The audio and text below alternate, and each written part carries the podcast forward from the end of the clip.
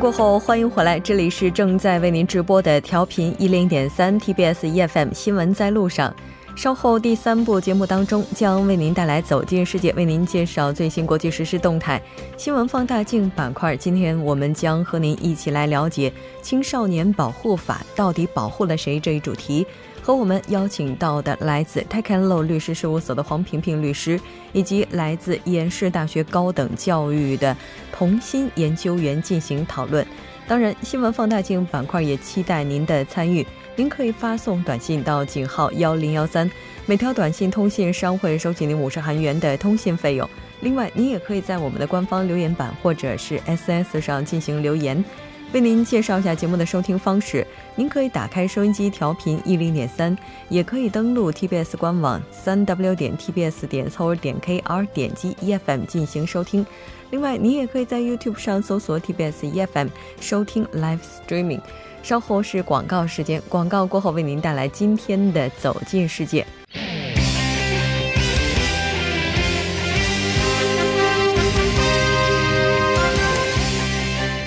走进世界，为您介绍主要国际资讯，带您了解全球最新动态。接下来马上连线本台特邀记者林方俊。方俊你好，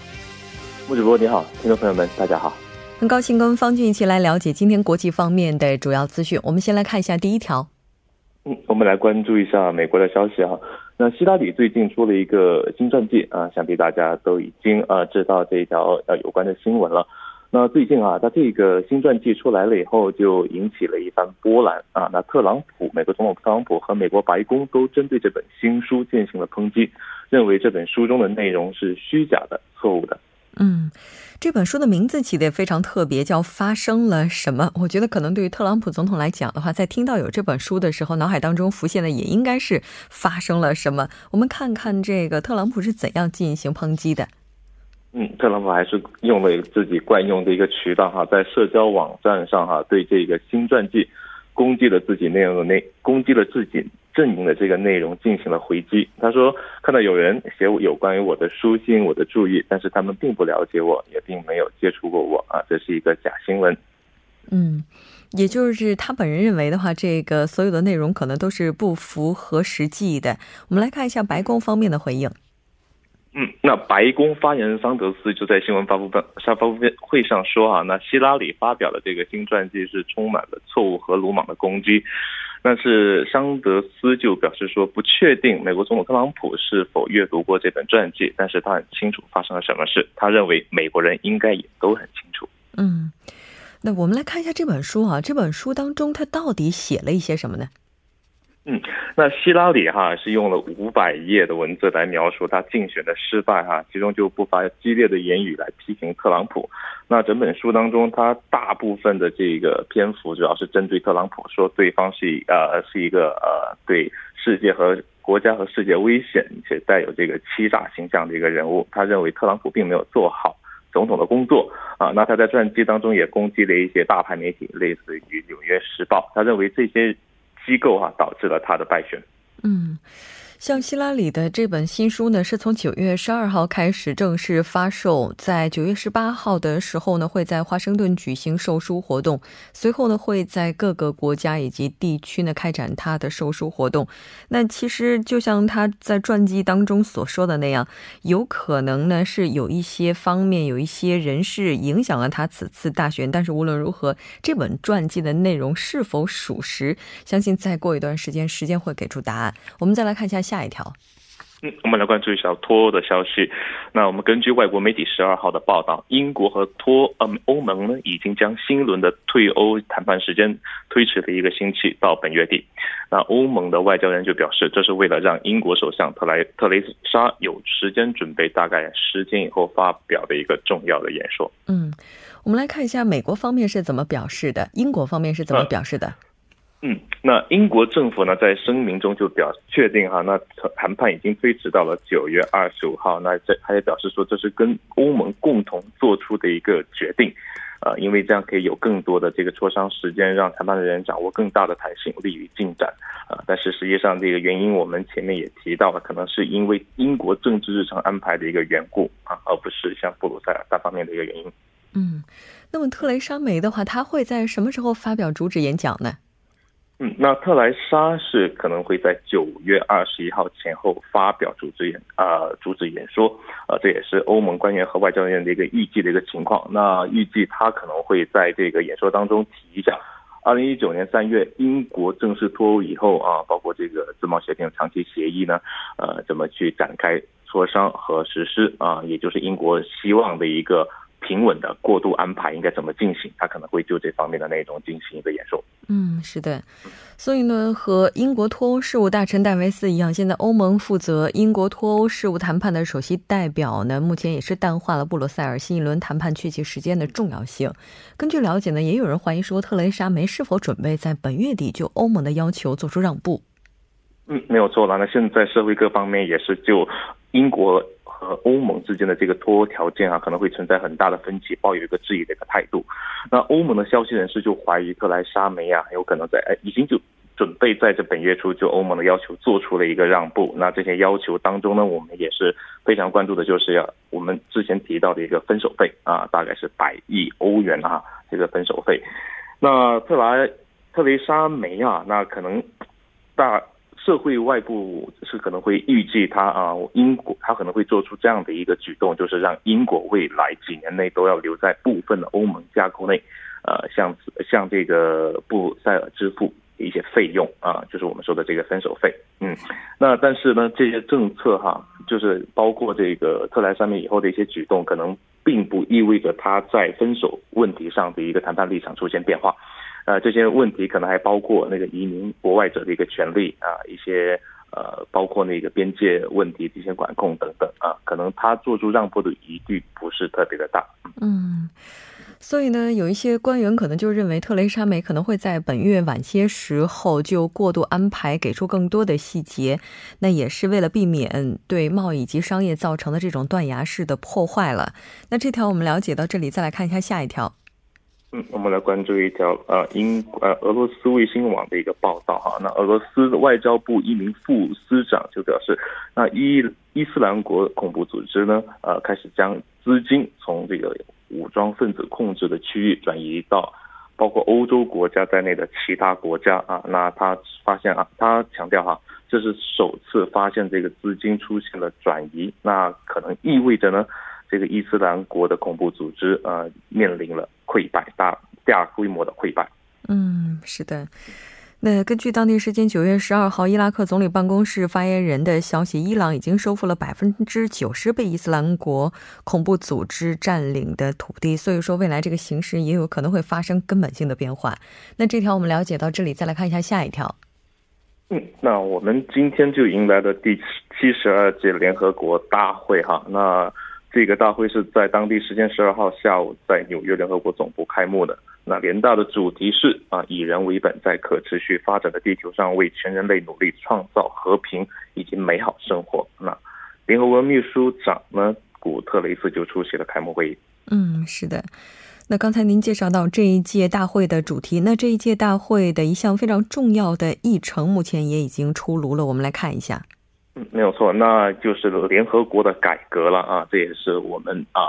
全国啊全球各各各国都关心的一个问题啊。那这个联合国改革呢，将成为一个呃重要的议事日程啊。那可能。联合国一直在这个不断发展的过程中，也不断的跟各国磨合啊啊，那改革很有可能是从全新的角度去推动联合国的发展，啊，也希望呃这个联合国呃这个秘书秘书处方面啊，也希望就是各国能够坚持在这个联合国的这一平台上平等协商共同合作，就有机会啊通过联合国让世界变得更加美好。嗯嗯，是的。那联合国秘书长古特雷斯也是发表了一些言论，我们来看一下他提到了什么。嗯，他提到了当今世界啊正在面临核扩散、气候变化、恐怖主义等问题的严重威胁，以及难民还有网络攻击等等重大的挑战。那他也表示，联合国应该根据新的情况、新的问题做出调整，与时俱进啊，取得呃加大努力，取得实际成果。嗯，是的。联合国作为一个非常重要的多边机制，应该说一直以来都发挥着非常重要的作用。可能因为近些年来其他的一些多边机制重要性开始逐渐凸显，似乎联合国的作用有些褪色，因而接下来的改革似乎也是在所难免的。好的，非常感谢今天方俊给我们带来的这一期连线，我们下期节目再见。好，下期节目再见。好的，稍后我们来关注一下这一时段的路况、交通以及天气信息。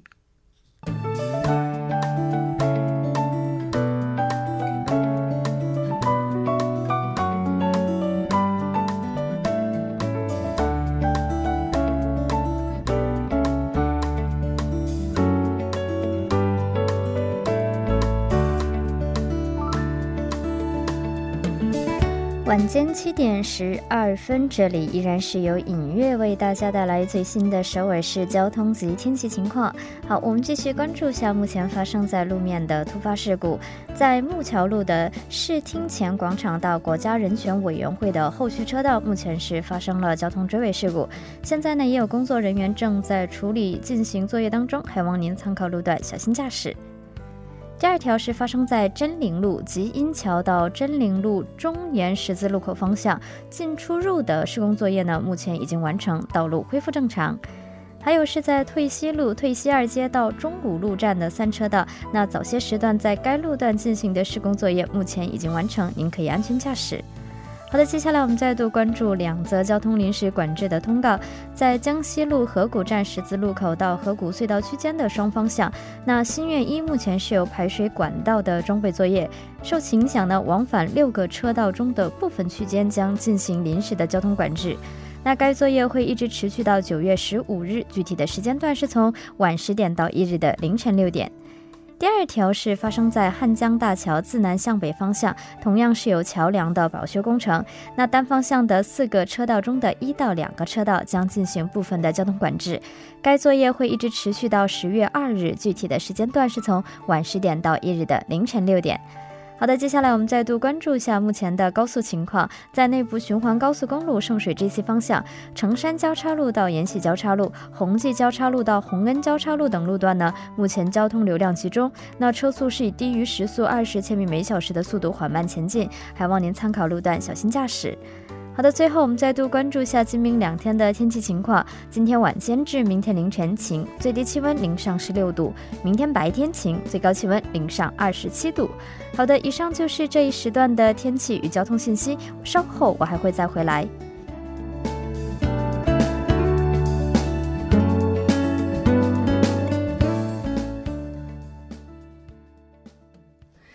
角度、全方位为您深入剖析韩中两国实时热点焦点。那今天我们要聊的话题是青少年保护法到底保护了谁？如果您对我们今天的话题有什么想法，也欢迎您参与进来。您可以发送短信到井号幺零幺三，提醒您每条短信通信商会收取您五十韩元的通信费用。另外，您也可以在 YouTube 上搜索 TBS EFM，在收听 Live Streaming 的同时点击对话窗参与进来。那今天我们请到直播间的两位嘉宾，一位是来自 Tech and Law 律师事务所的黄萍萍律师，另外一位呢是来自延世大学高等教育，应该是高等教育处的童心研究员，对吧？那首先非常欢迎两位嘉宾来到直播间，两位好，嗯，大家好，嗯，主持人好。啊，今天来到直播间的两位女性朋友，应该说都是真真的是相关方面的专家了哈。其实有一些问题的话，我也是挺想向两位去探讨一下，这个求证或者应该怎么讲，就是这个应该说请教的。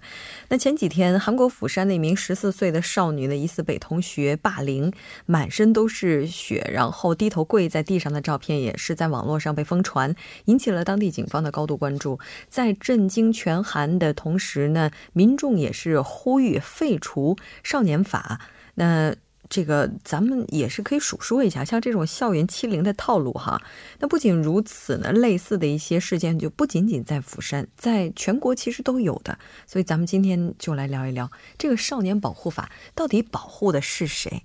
首先，先来看一下这起暴力事件吧。目前这个受害者的状态。呃，目前这边的话就是说，嗯，今天最新的消息，警方这边就是检方这边是在进行了新的一个，就是呃，对一个新的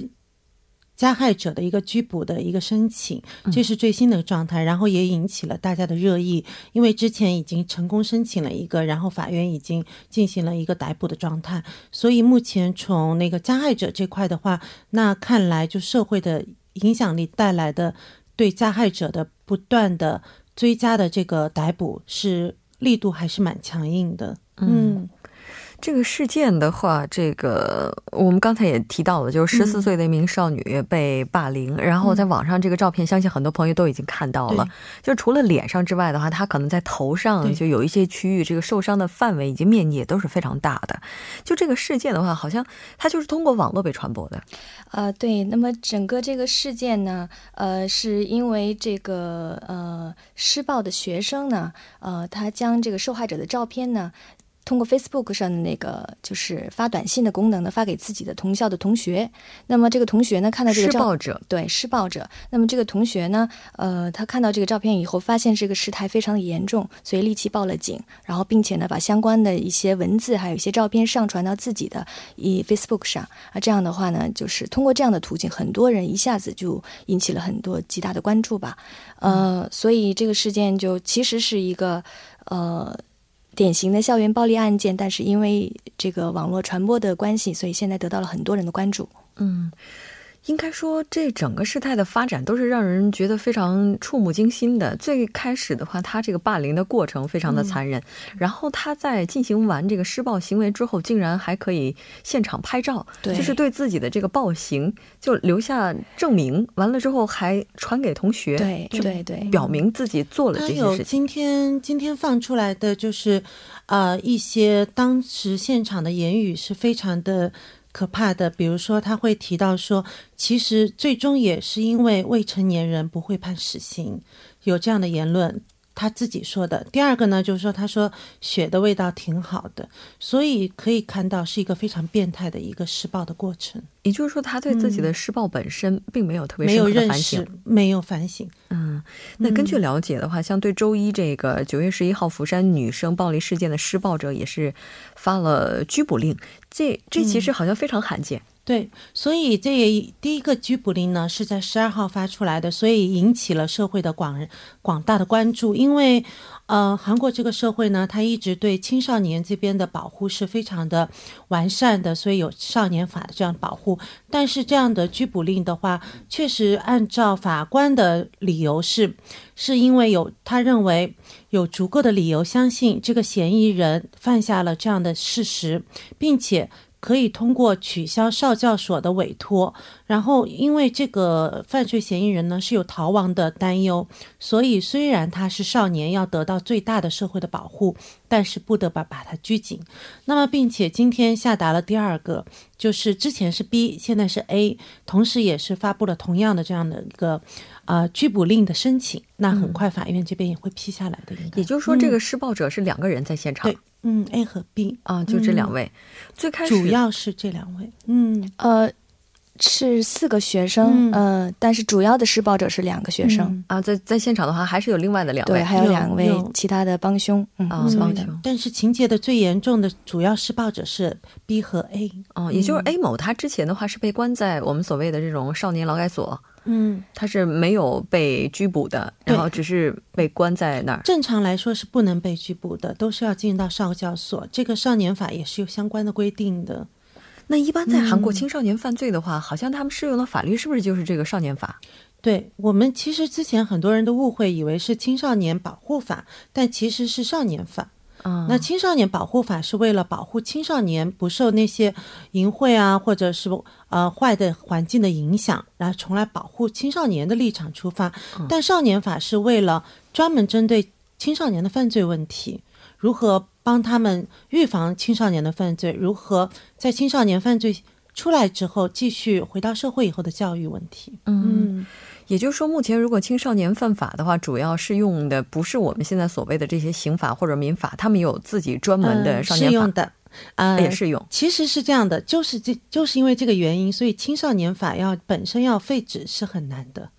就是因为它和其他的其他的法律都是相关联的。比如说，他刑法里面规定的，他要判死刑的话，嗯，但是到了，因为如果是这样的青少年的话，那么就会。最多达到十五年。所以，他青少年法并不是说排除了刑法，而是在刑法的范围之内，适当的缓刑、减轻、降低刑期，甚至免责，是这样的一个递阶的一个过程，而并不是说完全排除刑法的规定。嗯，也就是说，当出现犯罪案件的时候，当这个施暴者是青少年的时候，他首先适用的是刑法，然后在刑法的范围之内，然后再往下按照少年法的规定，然后去减刑。对，而且不仅是刑法，还有一个特别的，就是加强的那个韩国这边叫做特定的强性的犯罪，就是非常暴力性的犯罪的情况下，那其实即使有少年法在这儿做了一个。免责，但其实还是可以判到二十年最长，所以还是有很多彼此相关联的一些法律，在给青少年、给少年法进行一个免责，或者是进行一个不免责，主要是也看犯罪犯罪情节的严重性。但总体来说，是为了保护青少年，也避免以后有一个烙印的这样的一个效应，所以有了少年法这样一个东西。嗯，哎，像童老师的话，在学校里面类似的一些案件的话，这个肯定不是第一例，它也不会是最后一例，而且它也不一定是最严重的一例。对，呃，实际上，嗯，其实每个国家的这种校园暴力的事件每年都在发生啊，那么。在韩国来讲呢，就是上个月，包括今年，呃，仁川的这个呃这个未成年人的那个杀人事件也是一样的，呃，引起了很大的关注。那么关于这个少年法的这个问题呢，也很多人呢，因为对于这样的事件呢，觉得是非常的痛心疾首的，呃，因为。呃，我们觉得青少年可能是他从心智上并没有成熟到能够为自己的一些呃行为付出责责任，所以呢，呃，不应该把这个行这个成人。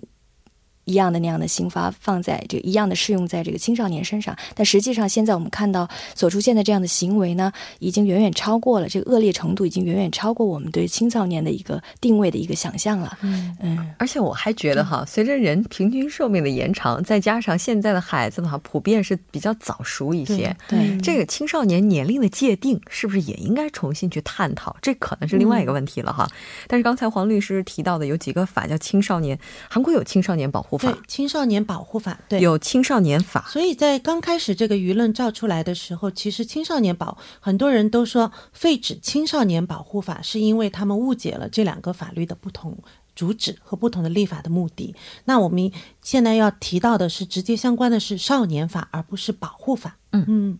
那也就是说，这个青少年保护法的话，主要是就像刚才您提到的，保护他不受社会上这些什么淫秽内容也好，或者暴力内容的影响，禁止向他们传播，并且禁止他们出入一些特定的场所，主要是这两方面啊。但是青少年法的话，是主要就青少年的犯罪问题进行一些相关规定。少年法的话，有一个最直接的规定，就是它对于少年法上的适用对象就分了三档，包括十四岁到十九岁，因为韩国这边的。立法是十九岁以下是未成年人，跟中国不一样。那么十岁和十四岁，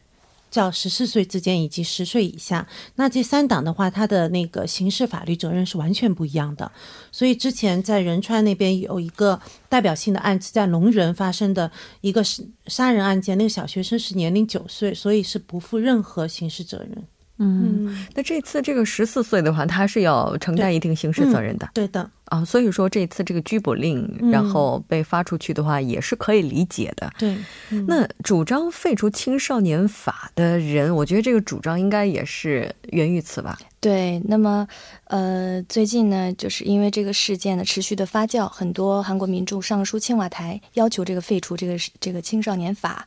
呃，主要呢，从两个方面可以呃理解他们的立场。首先呢，就是刚才我提到的，那青少年法其实的对象是未满十八岁的青少年。那么，我们一般认为他们就是未满十八岁呢，他们并没有成熟到对自己的行为付付出这个。